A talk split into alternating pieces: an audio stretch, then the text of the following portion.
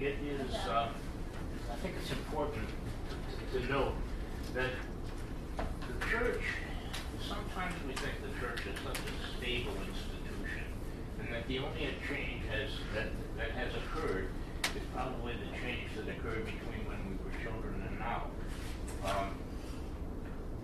But the point of doing this time together is to emphasize that the church is an institution in constant change.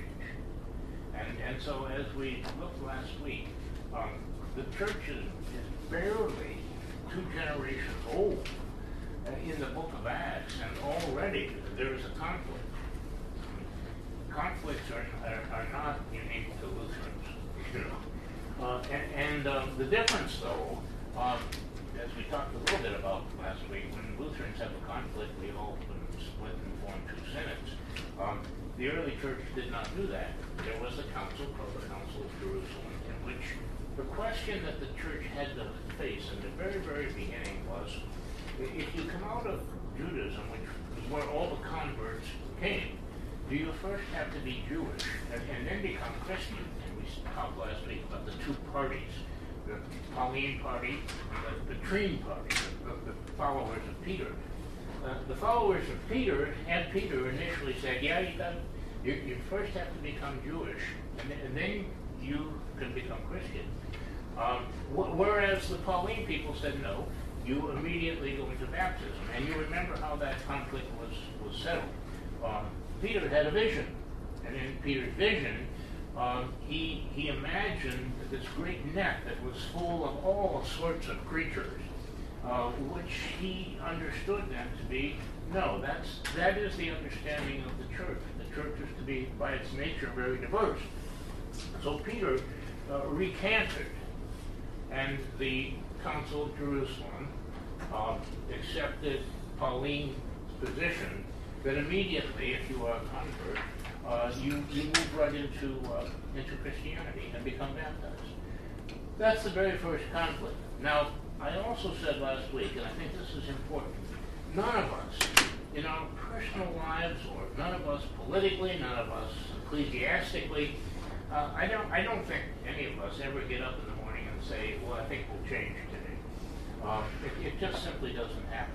Change is usually a reaction, almost always a reaction. And what I did last week was outline for you the various conditions that cause change. And I think I outlined, what, 6 of them or something like that. I said that there are biblical discoveries that cause the church, or have caused the church, to change. And the most dramatic biblical discovery, I would suggest to you, has occurred in my lifetime. Back in the 1950s, I was, about 10, 12 years old. I was completely unaware of this at that time. But I did later, especially when I went to seminary, I was subjected to the impact of those discoveries that occurred in the 1950s with the German biblical movement, which led to something called source criticism. When I was growing up, and I'm going to guess that most of us here, when we were growing up, we were probably literally trained. Would that be accurate? It was a 6-day creation, the 7th day God rested. We also learned something, as I talked about last week, the orders of creation. As God is over the creation, so men are over women, so women are over children, so pastors are over congregations. A kind of a military business model that is based on something called hierarchy. Think in terms of a ladder, that might capture it.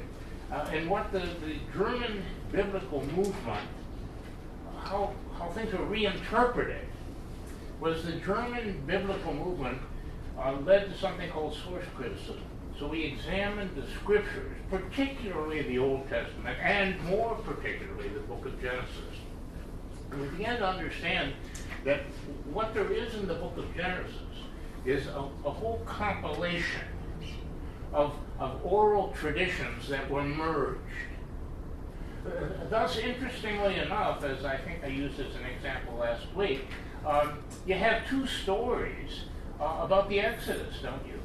I mean, you have, interestingly enough, you have the story of the people of Israel leaving Egypt, heading out into the wilderness, being pursued by Pharaoh, who has a change of heart, and they get to the Red Sea, and one tradition says, oh, here's what we learned happened.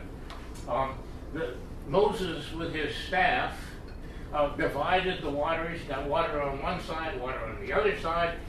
People go through the dry land.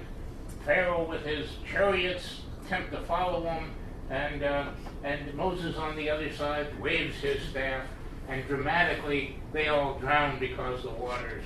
So that's one version I think we left. And if you watch Cecil B. DeMille, was the Ten Commandments? I mean, that was his choice. That's, well, if you're doing a Hollywood thing, it's more dramatic.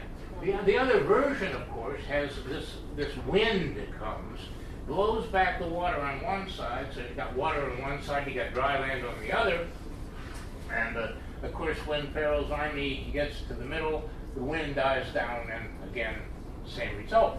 But it's not as dramatic, and you can see why Cecil B. DeMille said, "Oh, okay, we'll go with option A." Huh? But you see, there are two stories or two traditions there.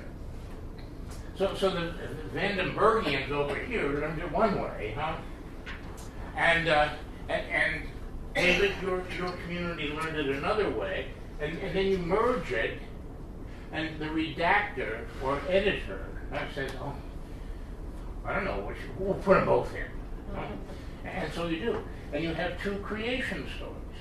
So you have multiple stories. Now that's a dramatic change, is it not, from the way most of us learned Scripture when we were growing up, with a kind of literal understanding.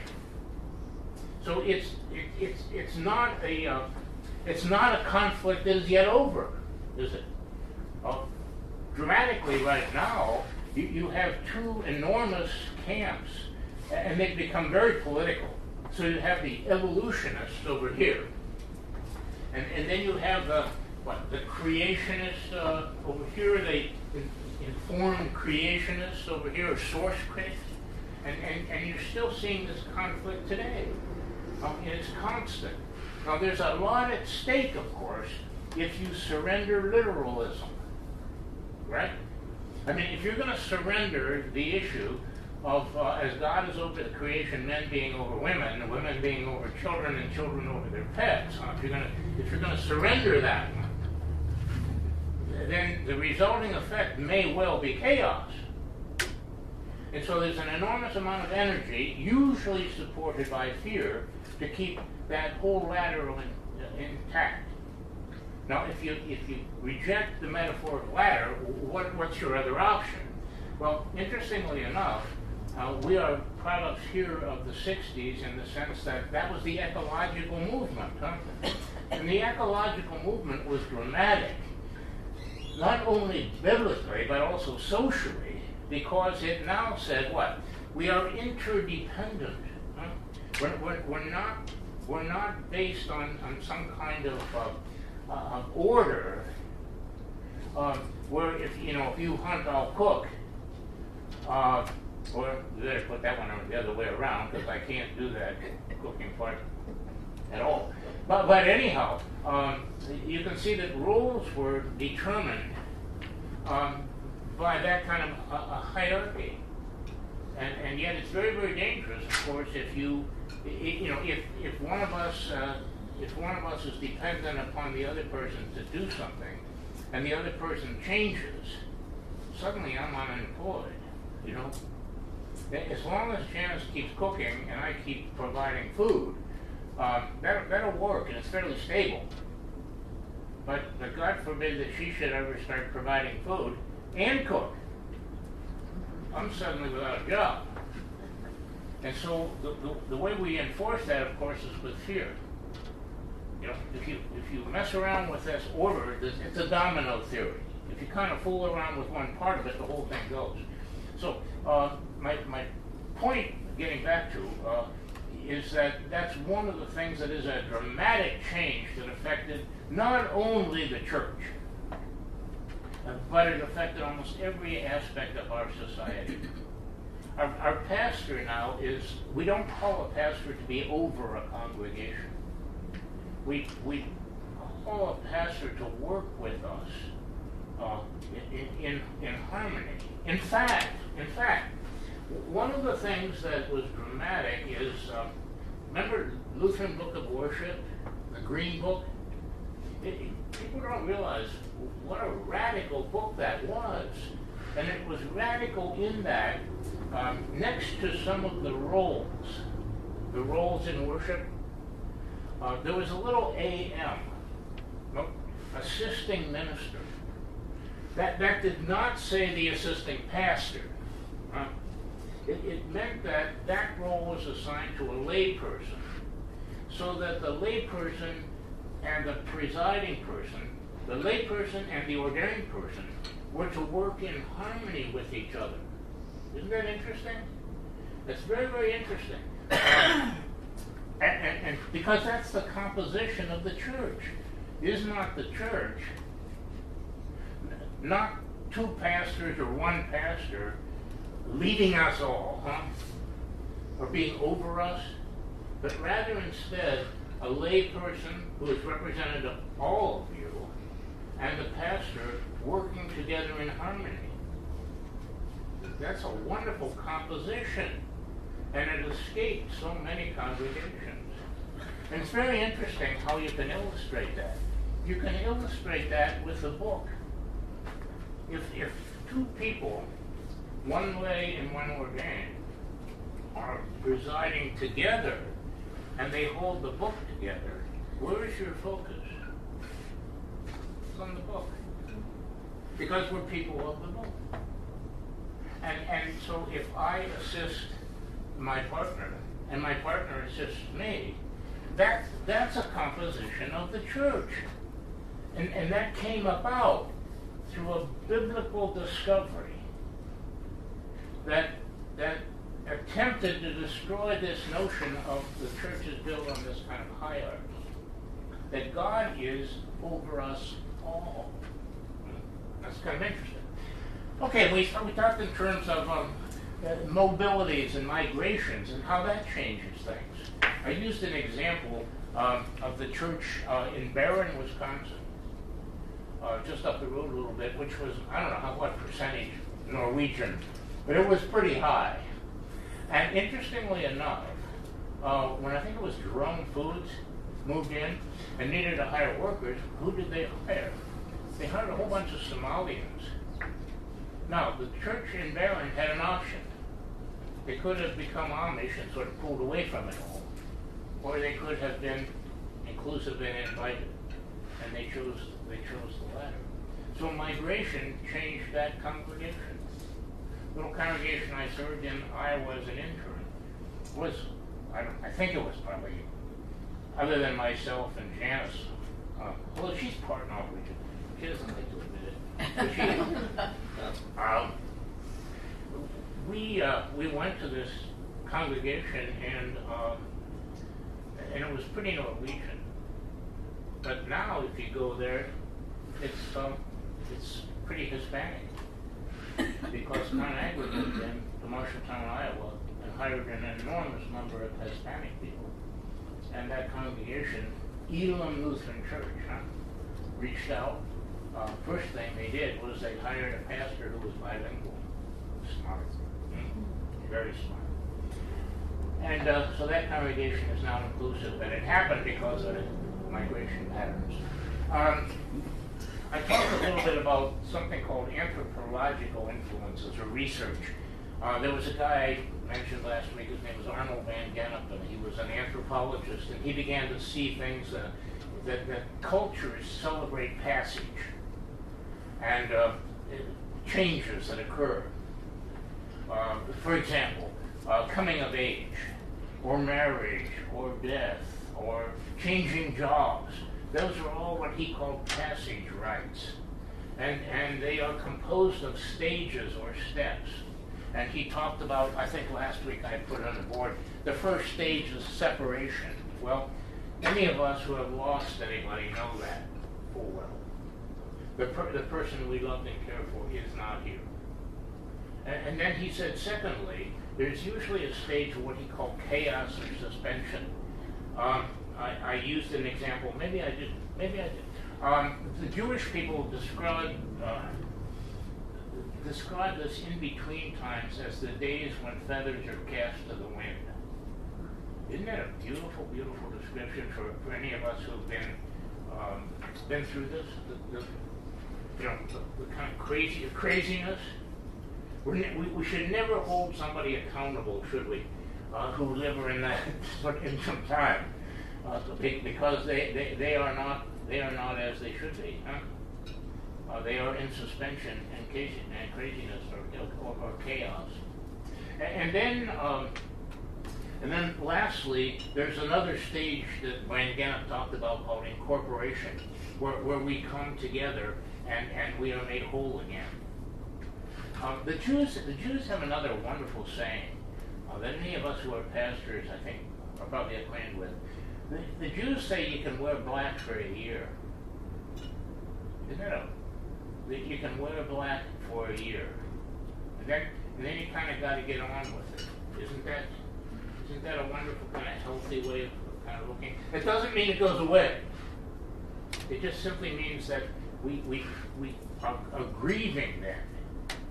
There's a period of time. There's a time to be born and a time to die. And I think that's a wonderful, maybe healthy way of looking at something. My wife has a friend that was probably her closest friend, who didn't marry well, and she went through a divorce. Oh, I'm going to guess maybe 40 years ago. It's like it happened yesterday. I mean, when they talk on the phone, it's as real today for her as it is was 40 years ago. She can't deal with that. I mean, there's no grace or gospel. There's no good news in the midst of it. She still lives in the bad news. She's still living in Good Friday and Holy Saturday. Because what Van Gennep suggested is this passage motif probably is the matrix under which most of us live, because in one sense, I talked about last week, it's the theological matrix, isn't it? I mean, Good Friday, separation. Holy Saturday, chaos. Easter, incorporation. Isn't that a wonderful way of looking at it? And Van Gennep noticed something else. He said, you know, incorporation is always accompanied by food and eating. And that's true for any of us who have been through this. Huh? I mean, someone dies, and there's a period of time in between that and the funeral. And I suggested last week, I grew up in Pennsylvania, and it's a 3-day period. It goes on forever. And people are bringing all the casseroles over, but you can't eat them. You know, you just can't eat. So you say thank you, stash it out somewhere where it's cool, or pass it on to somebody else or something. But interestingly enough, at the moment of the funeral, what do? We all come back to the church and eat ham. Or marry that. What's that stuff that has a lot of tater tots in it? Yeah. The cheese bread? No, the tater tot one. The tater tot. Yeah. I don't want to dictate the menu for my funeral ahead of time, but I hope they don't have tater tots. I remember that. Yeah. But anyhow, that's an old joke. You've all heard it about the guy.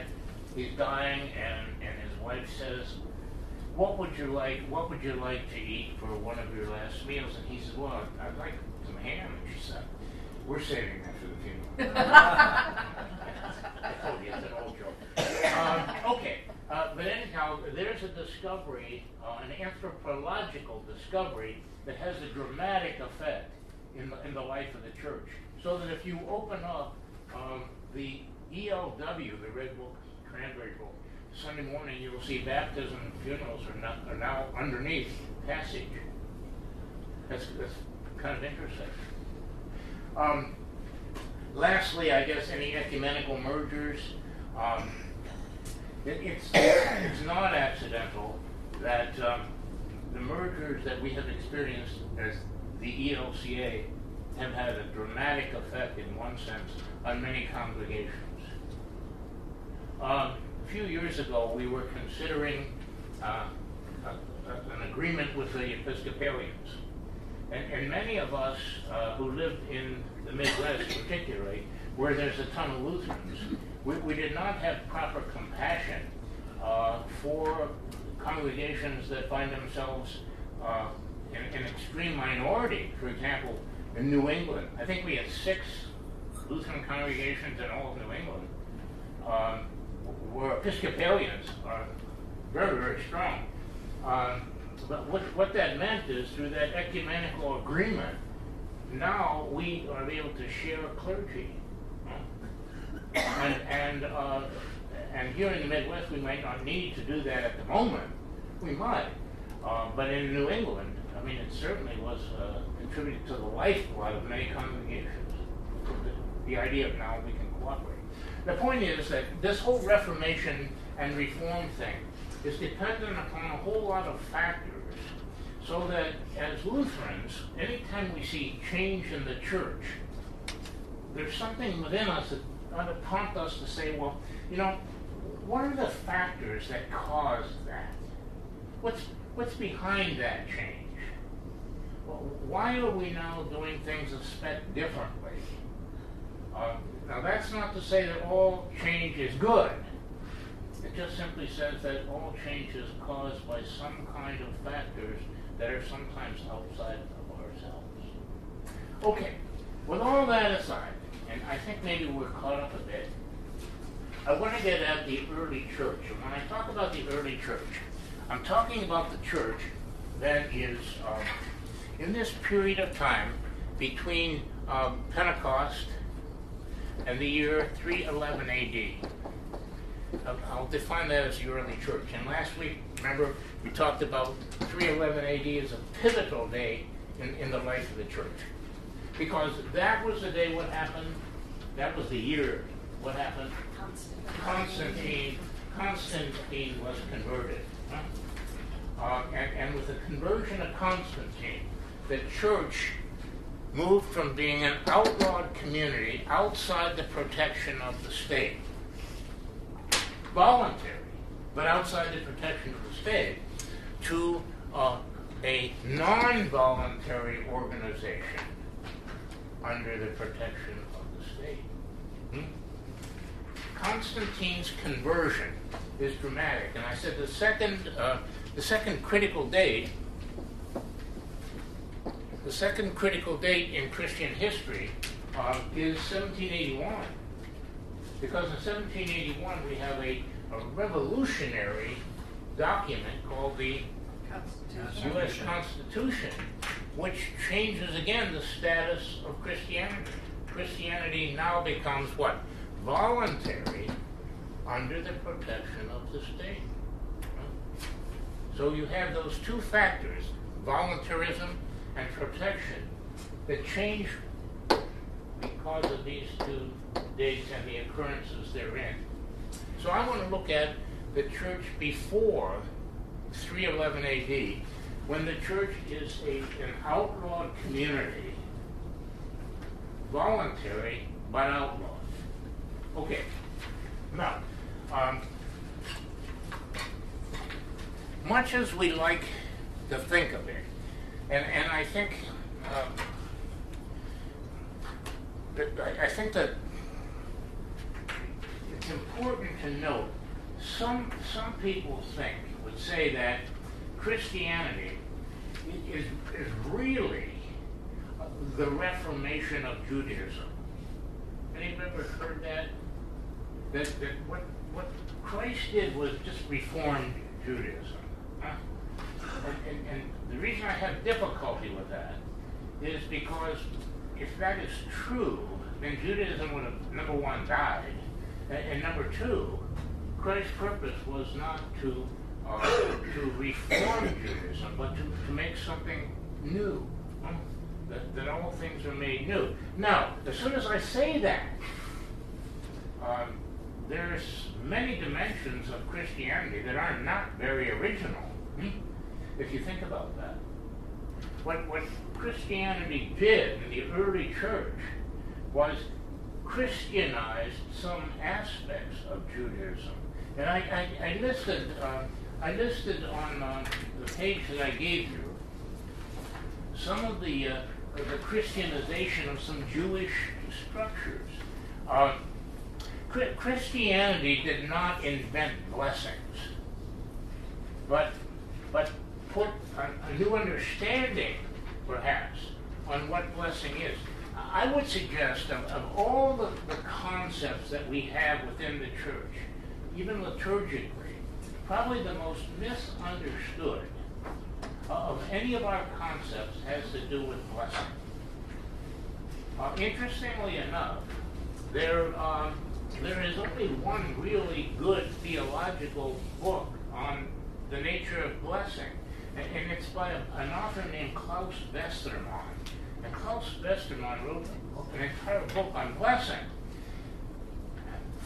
For many of us, blessing is almost the equivalent of kind of good luck. You know, you be blessed.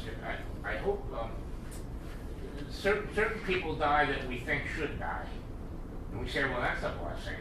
Or, you know, somebody tolerates somebody for years and years and years, and finally they die, and we say, well, you know, that certainly is a blessing. Or somebody goes, you know, up to one of the casinos and hits it big. We say, well, they're blessed. It's almost become an equivalent of kind of a pat on the head, of good luck or something like that. But you know, that's not, remember, blessings were worth dying for, scripturally. To be blessed is to be connected, you know, to have an inseparable connection. So that if somebody is blessed, and what Heather does is she exercises the church's repertoire of blessings. When someone is blessed, or some couple is blessed, what they are doing, what is happening, is they are inseparably being linked to the creative activity of God. Isn't there? There is no separation between blessing and creation. You see where? So that if you are blessed, if you and Sue are blessed, what happened was you were linked creatively and inseparably to what God's doing in the world. Huh? You're becoming a part of the creative activity of God. Now, the opposite, of course, is to be linked to the destructive activities in the world. Oh, by the way, that's what pornography is, isn't it? Pornography is the opposite of creativity. It's a distortion. So that when Heather blesses someone or somebody, she's linking that to God's creative activity in the world. And you'll say, oh well, what about blessing of John Deere tractors, or blessing of apple orchards, or something like that? You know, which churches are, or blessing of church pews, huh? We have orders for that, by the way. What's that all about? Well, it's not blessing the object. It's blessing the purpose to which the object is used. So John Deere tractors are blessed in that they are used to till the land so that the land bears fruit, so that the hungry are fed. See how that... Or Connell's Orchards, I think they're still doing this every year. Episcopalians do this still. They have a blessing of the blossom. They don't have the orchard anymore. Oh, okay. We have a blessing of the quilts. Oh, okay. But let's get behind that then. The quilts are then, it's not the object of the quilt. The quilts ultimately, I think, find their purpose in keeping folks warm. Is that, and that's the creative activity. So the churches, we didn't invent blessings. We borrowed an understanding the Jews have had for eons. Huh? But if there is an area of need for reformation and restoration, it probably is in blessings. And so we're judicious in our use for blessings. We have the right to say, to what purpose is this going to be used? Or how do these people intend to live out their creative activity in the world? That's why confirmation, in fact, there is a blessing. It's called the epikletic, good big word, epikletic blessing. And that means, epikletic means calling forth the Spirit. That, for example, if we are using affirmation of baptism with some middle school kids, they are blessed so that they can fulfill these certain vows, huh? Certain vows, and be filled with certain wisdom, understanding, counsel, might, so that they can exercise, not just begin, but continue to exercise God's creative activity in the world through themselves. So there's an example, by the way, of this Jewish structures that are reformed in the early church. We have readings, we have prayers. You know, the order of service that we use. The order of service for the liturgy of the word, that's the first part of the service. I mean, we didn't invent that order. We borrowed it right out of Judaism. Notice the rhythm every Sunday. There's a rhythm there. It begins with a prayer. And the prayer, in one sense, states the kind of theme for the day. Is that accurate? So, and then we have a reading. And then we have a response, and that's the order that we follow in the liturgy of the Word. That's right out of Judaism. It's exactly the way the Jewish synagogue service follows: a prayer, a reading, a response. Well, you say, well, yeah, we have more than one reading. Well, that's true, but the rhythm is still the same. So we have for example, the prayer of the day states the theme. We have the first reading. We used to call that, didn't we, an Old Testament reading. Yeah. But then we got more accurate, huh? Because in the Sundays after Easter, the reading is from where? New Testament, Book of Acts. So we can't call it an Old Testament reading anymore. And then we have a response, and by the way, the response is the psalm. And the psalms are meant to be sung. They're not meant to be read, they're meant to be sung. And there's a couple ways you can sing them. Huh? You can sing them responsively, you can sing them antiphonally. Can't you picture these Jewish people, a whole bunch of them on one mountain and a whole bunch of them on the other, singing back and forth to each other? Yeah. So, but then we have something, the second reading. Oh, we used to call that an epistle, didn't we? Then we found out, well, wait, some of the readings aren't from the epistles, but, for example, some of them are from Revelation. But then you say, well, where's the rhythm again? Okay, the rhythm is we have the second lesson, and then we have the Alleluia. And then we have the Gospel, another reading. And, we have a sermon in there that supposedly opens the gospel up so that anybody can understand it. Huh? We Lutherans are, we are expository preachers. We're not thematic preachers. We're textual expository preachers, which to me is a gift for anybody that's ever struggled with a sermon, David. You don't have to get up in the morning on Monday and say, I wonder what I'll do today or do for the week. It's there. Your task is to expose that. Not apply it. Because that looks like this. The gospel says, that reminds me we ought to.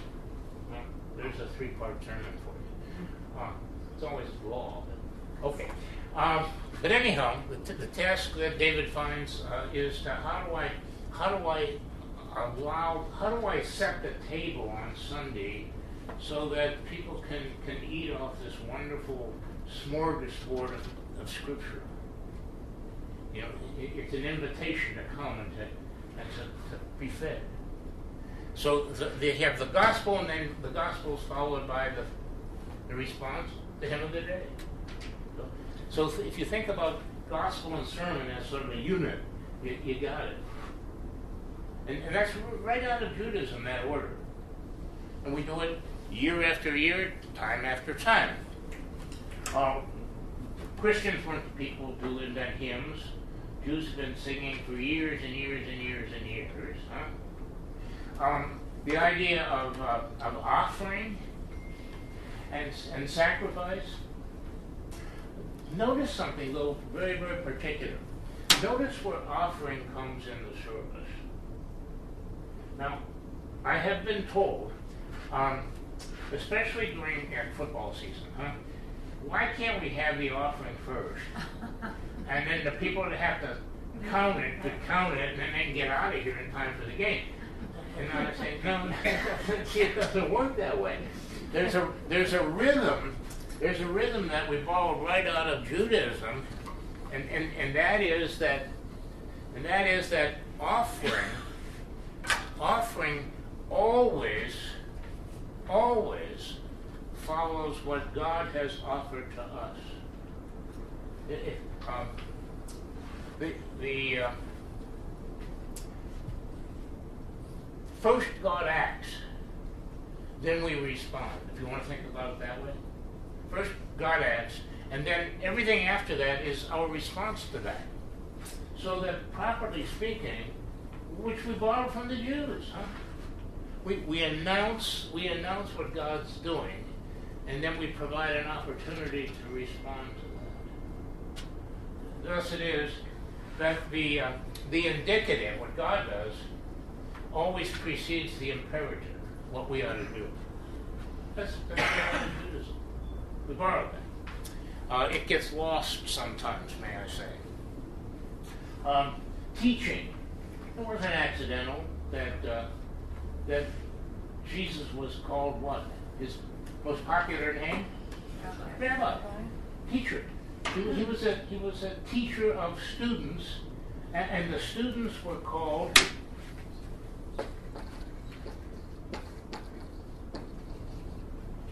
disciples. They were learners. The apostles are sent out ones. Disciples are learners. So you got a rabbi, and the rabbi assembles a group of learners and primarily teaches. And, of course, one of the methods of teaching most popular by Jesus, again, is not some New Testament creation, but Jesus used parables, stories. If you've lived around Jewish people can tell stories. I mean, it's wonderful. Wonderful, wonderful stuff. I'd say the only people that rival Jewish people for telling stories, maybe Southern Baptists. They can do it too. If you like Southern writers are influenced by their tradition and they can tell stories. John Conway, he can tell stories. Because stories do what? Well, you can't have a story unless you have a conflict. Isn't that interesting? You can't have a story unless you have a conflict. And what Jesus dealt with always was conflict. The conflict, the inability to accept something. That's a conflict. The inability to understand something. That's a conflict. So the parables that Jesus used were always addressed to a certain conflict among the people. Jesus was a wonderful, wonderful teacher, but he didn't invent the discipline. He was taught by rabbis. He was carefully taught. Think back about the teachers in your life.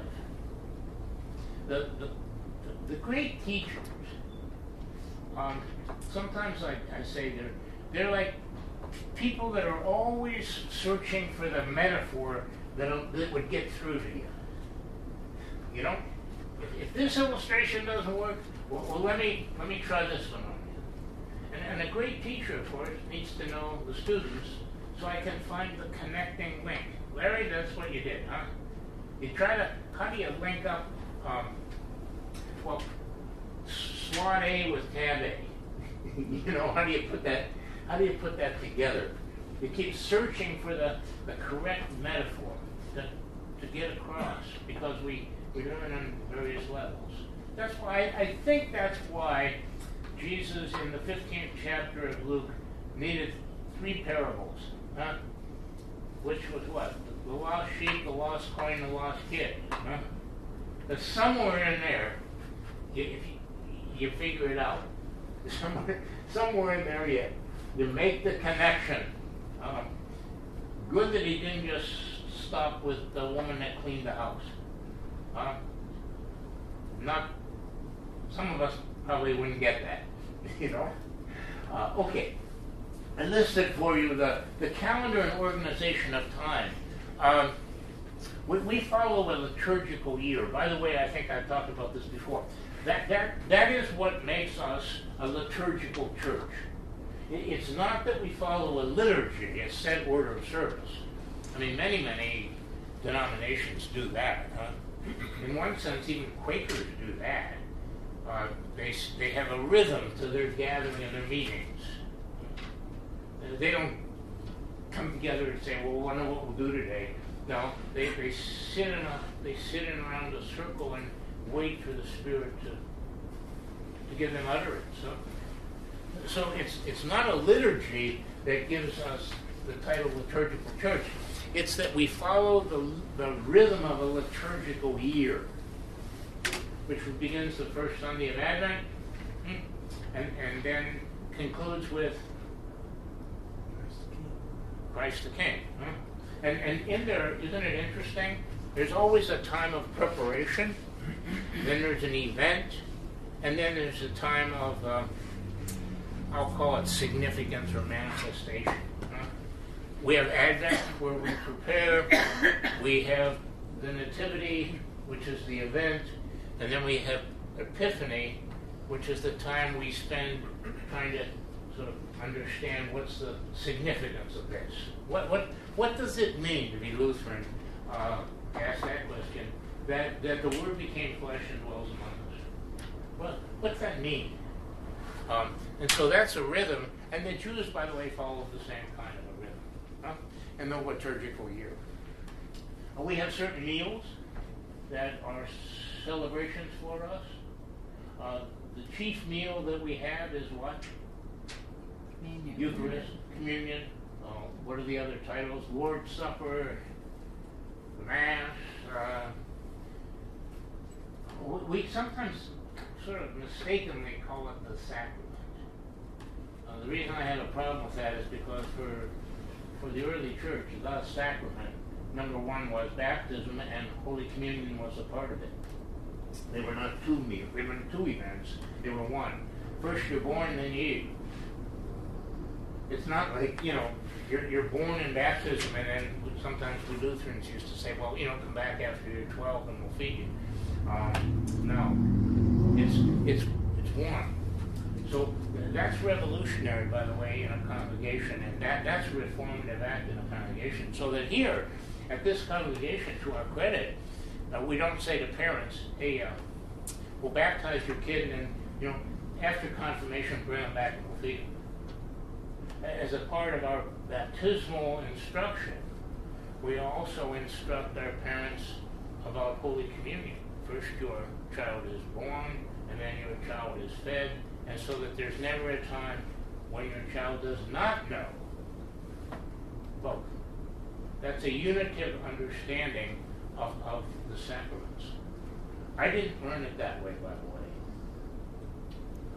I learned a kind of interesting thing. I learned something that we practiced we practice the sacramental understanding of baptism, that baptism, why do we baptize infants? It's the purest proclamation of the gospel, right?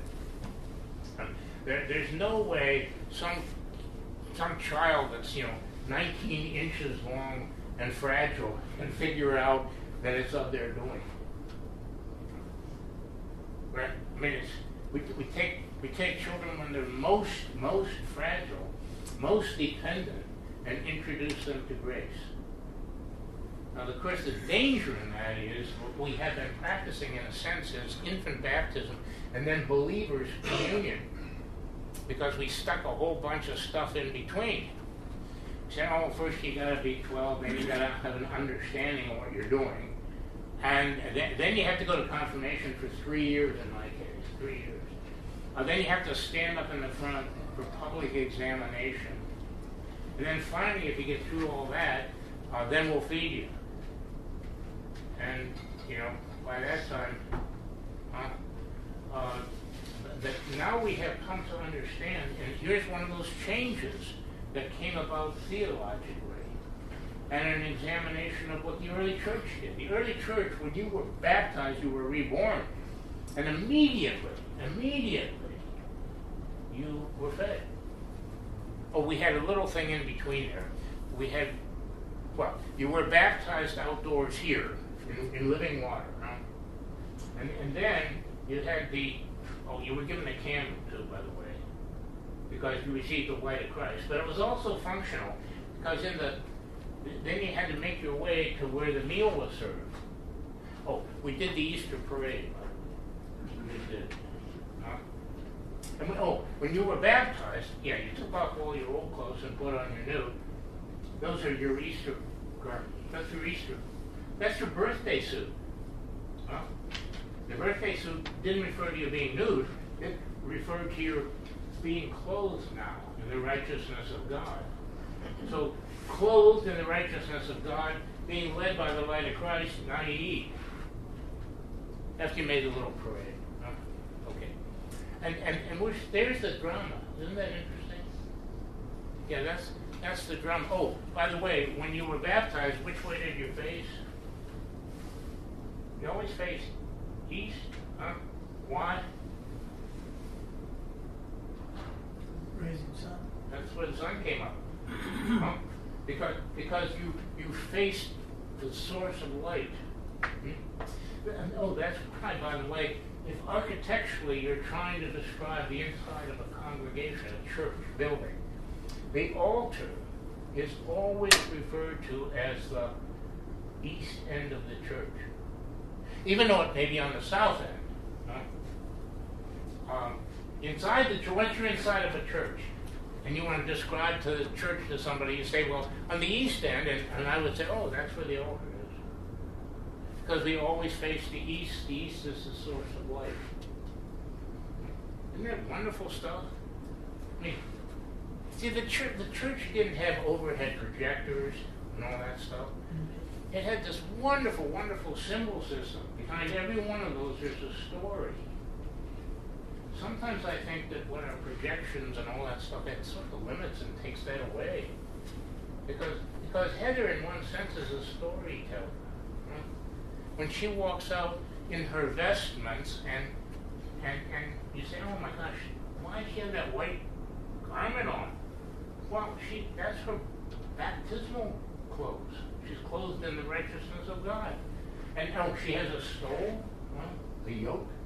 And she could wear a chasuble because it's celebration. I mean, that's powerful stuff, huh? It's really powerful stuff, and it tells story.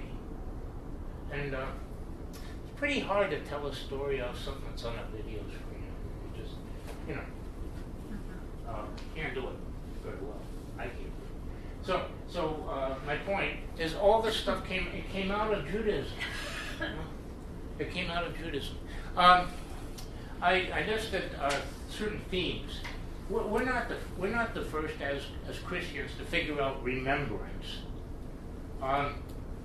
There's a whole portion of our liturgy, and the liturgy of the meal, that's called anamnesis. You know that word. but you know it, as amnesia. Huh? Yeah. What happens to people who have amnesia? Right? They can't remember. They're not here. There's a portion that goes something like this: "The Lord be with you," and you say, and I say, "Lift up your hearts," and you say, and I say, "Let us give thanks to the Lord our God," and you say, "It is right to give thanks." Right, and there are two things in there. Number one, it's we ought to give thanks. That's Eucharist. That's the word Eucharist. It means to give thanks. But then comes an interesting thing. The pastor says, "Hey, you want to give thanks? Okay, I'll tell you why you ought to give thanks. Because on the night, the Lord was betrayed, that's worth giving thanks." So what sometimes happens is the pastor outlines the reasons to give thanks. Now, some of these Eucharistic prayers, which is what this is called, for example, there's a liturgy called the Liturgy of St. Basil. It goes on for almost 3 pages of all the reasons you ought to give thanks. You ought to give thanks for the birds that fly and for the snakes that crawl on their bellies and, a whole recitation of a whole bunch of stuff. We got it kind of simplified. But sometimes the pastor will sort of outline some things we ought to give thankful for. And then, in conclusion, because in the night in which he was betrayed. And interestingly, we ought to also give thanks, and that's why it's tied in there, the Lord's Prayer. We give thanks because when the disciples asked Jesus, "Teach us to pray," this is the prayer he gave them. So this whole notion of anamnesis, or not forgetting what God has done, that's the heart of Judaism. In fact, once a year there's a meal in Judaism called the Seder, which really enacts with food the whole story of Exodus. So you don't forget. That's what holidays are for. They're holy days. They're not always celebrations. They're days of remembering key things in our history. And so the Jewish practice of remembering is carried right over into the early church. The difference between law and gospel. Oh, wow. I'd like to do a whole lecture on that. And Heather and I have already spent a little time this morning. Janice and I need to find a church. Because we haven't sat in the same pew for so long. It's been a long time. So we have done something I think you'd refer to as church shopping. It's amazing how many preachers we have heard who don't know the difference between law and gospel. I'm almost blown away when I hear it. The law goes something like this. It's what you ought to do. If there's a heavy emphasis on what you should do, that's law. If there is a heavy emphasis on what God has done for us, that's gospel.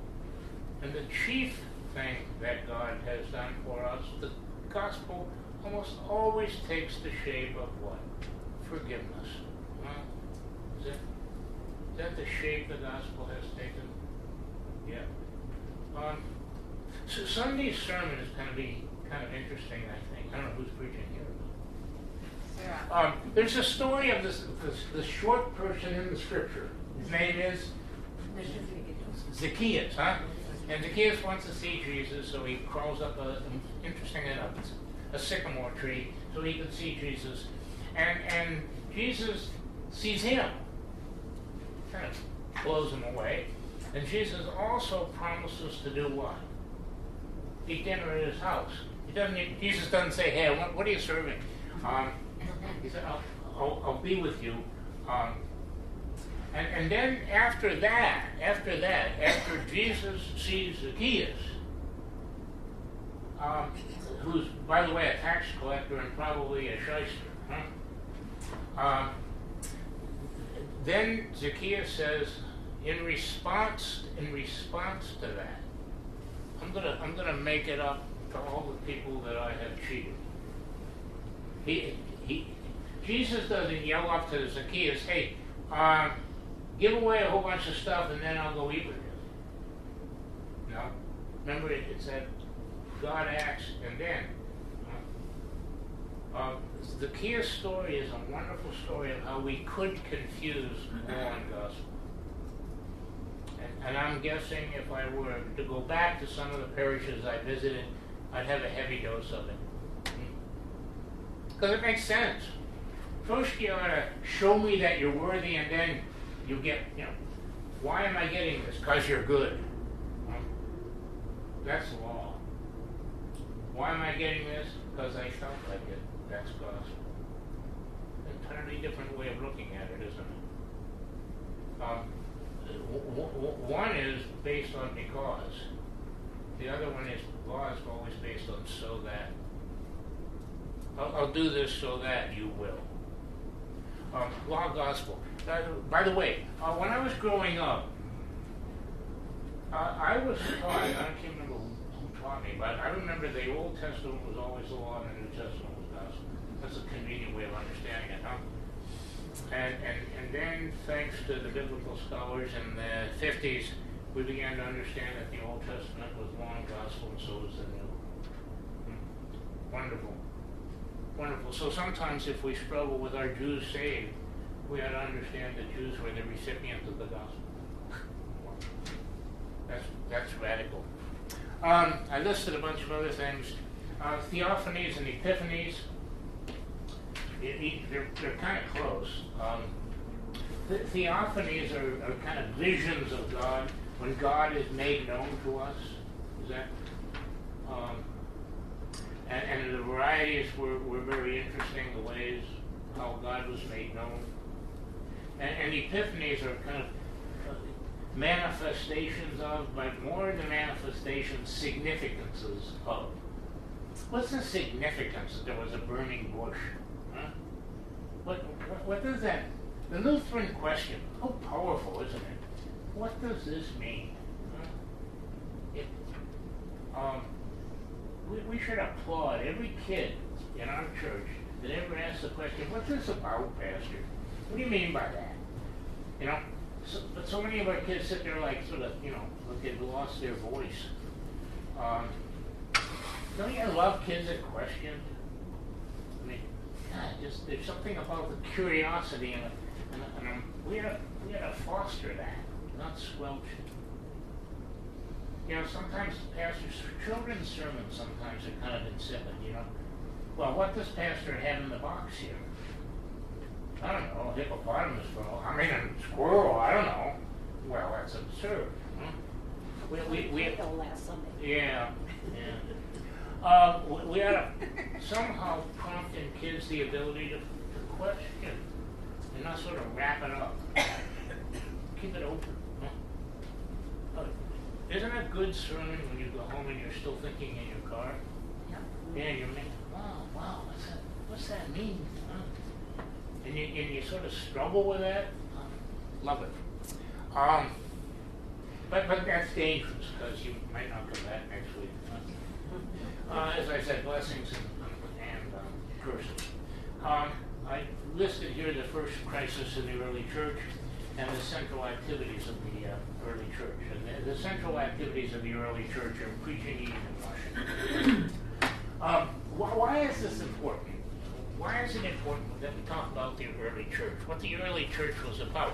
Well, as we're going to see in I think about 6 weeks, maybe 5 weeks, when we get to the church moving into the new world, you know,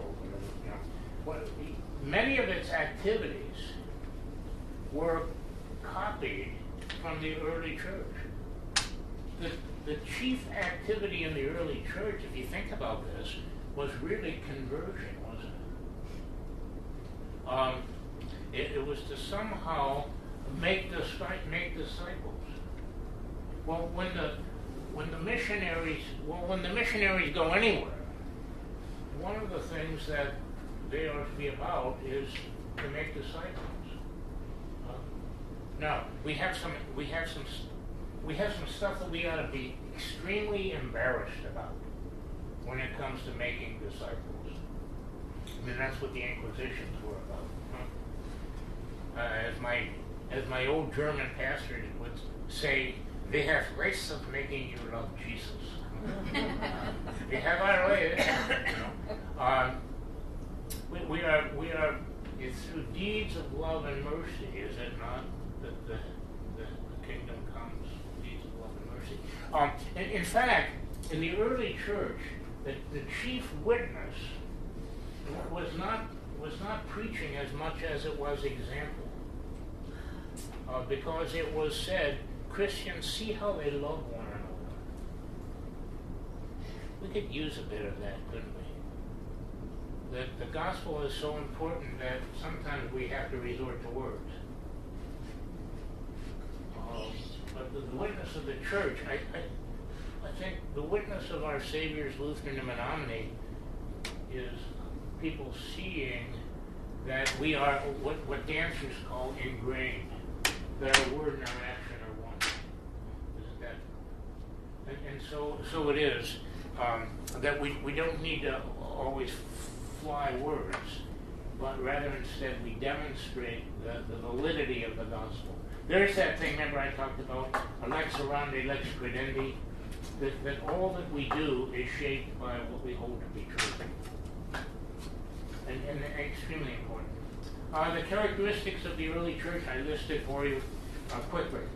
It's a first-generational church. You can't, in the early states, say, well, my parents used to do it this way.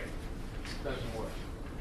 It was an oikos membership. The word oikos means house.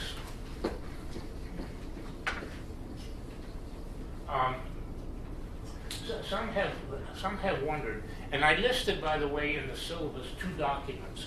I listed something called the Didache, which is the earliest pieces that we have of what the church looked like. And it basically consists of some verses and some snippets. The whole document isn't there. It's the teachings of the disciples, and we have just remnants of it. But we do have something called the Rite of Hippolytus, which is the earliest baptismal service intact that we have. Now, one thing that's extremely important when we're considering what the early church looked like. The early church kind of looked maybe a lot like what today's church looks like.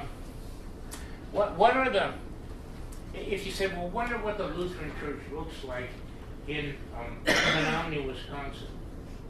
Well, how many examples of the Lutheran church you got? So if you found a bulletin from St. Paul's and you found a bulletin from Christ up on the north side, and you found a bulletin from Peace and one from us, you'd wonder, where's the commonality? Huh?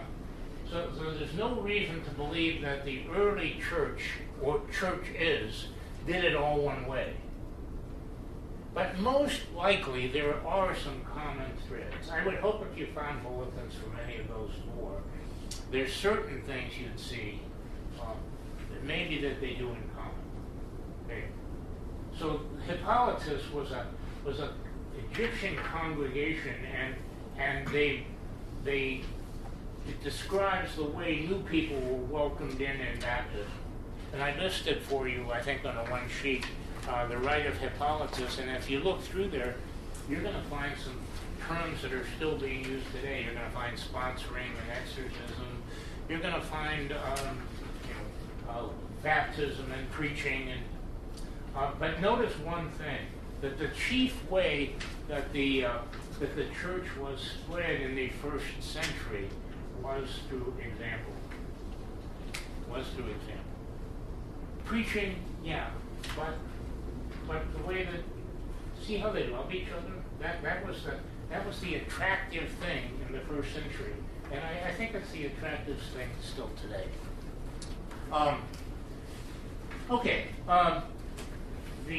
The church was a persecuted church, and by the way, the church is persecuted in many aspects of the world today.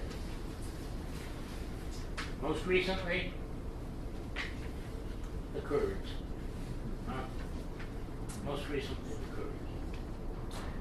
A short life expectancy for the church. they didn't have many, you know, golden. There weren't many senior citizen groups in the early church. People just simply didn't live that long. They didn't live that long for a couple of reasons. They didn't live that long because of, you know, just the times and germs and medicine and ignorance. But they also had some senses of persecution. The concern in the early church is for what I call primary values, survival. If we look at African churches today, what are they concerned with? They're concerned with survival. There's not a lot of issues that the church in Africa can afford to spend much time on. We experienced that, by the way, just a few years ago, when the Lutheran Church in the United States and Canada was considering ordaining gay and lesbian people. What was the critique? Well, how are African churches, our sisters and brothers, how are they going to understand this? And my answer to that is they probably won't. They don't have time to. They don't have the luxury of that. Their concern was just simply survival. We're not concerned with survival in the sense that we can afford to venture out into areas called inclusivity and those kinds of issues. It's just simply one of the luxuries we have with our security. And the fact that we live in a community that has a U.S. Constitution. Most of the African churches do not. Adult baptism was the norm in the early church. Just sort of, I think I'll probably end here. When we talk about the sacrament, people say we're going to have a sacrament Sunday. Now, number one, we sometimes refer to, we typically refer to, well, we're going to have Holy Communion Sunday. When the early church talked about baptism as the sacrament, they were referring to baptism. And the norm for the early church was not infant baptism, but it was adult baptism. Okay? But you say, well, what about kids and, you know, did they have kids baptized? Yeah, they did, and they justified that by that little word, as I referred to a bit earlier. It was the word oikos. In the book of Acts, persons are baptized and their household. So we have to make an assumption in their household, or with who? Kids, servants, all kinds of people, relatives, huh? So the key thing in the early church was to typically convert the head of the house. Because when you converted the head of the house, everybody else came along. Okay. Lastly, I listed characteristics of the early church were holidays. There were no buildings in the early church. There were homes, typically, of wealthy people that hosted the Sabbath Sunday gatherings. Sometimes we think of the early church as being poverty-ridden. The archaeological evidence is that probably that isn't so. That the early church was composed of some very, very wealthy people. And for example, if we read the book of Luke, Luke has a patron. His name is Theophilus, which translates friend of God. And Theophilus is obviously wealthy enough to be a patron. And he's commissioned Luke to write this. So sometimes in the church today, the wealthy get a bad rap. It's not money that's the root of all evil, it's the love of money that is the root of all evil. I keep thinking, what would our congregations do if the wealthier people who were blessed with more wealth, can't do that, you see. You can't do that because then you become Calvinistic. Because Calvin's critics understood money as being the evidence of God's blessing. There's whole thesis written on that called the Weber Thesis. It's why Calvinism thrived in capitalism. Now, but think of a congregation if we did not have people who were generous and understood stewardship as the support of a congregation. Yeah. Well, that's where I think I want to end today. And again, okay? That's a lot of stuff. Yeah, that's a lot of stuff. Yeah.